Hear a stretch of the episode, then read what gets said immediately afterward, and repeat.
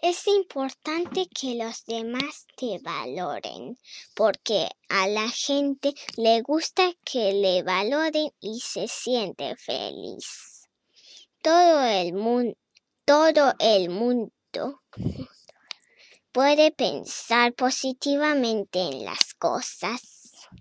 El aspecto de una persona no es importante. Si hay gente que no le gusta el aspecto de una persona, tiene que aprender a verlo lo que tiene dentro de esa persona. El deporte se practica para ganar y disfrutar. Hay trofeos para ganadores.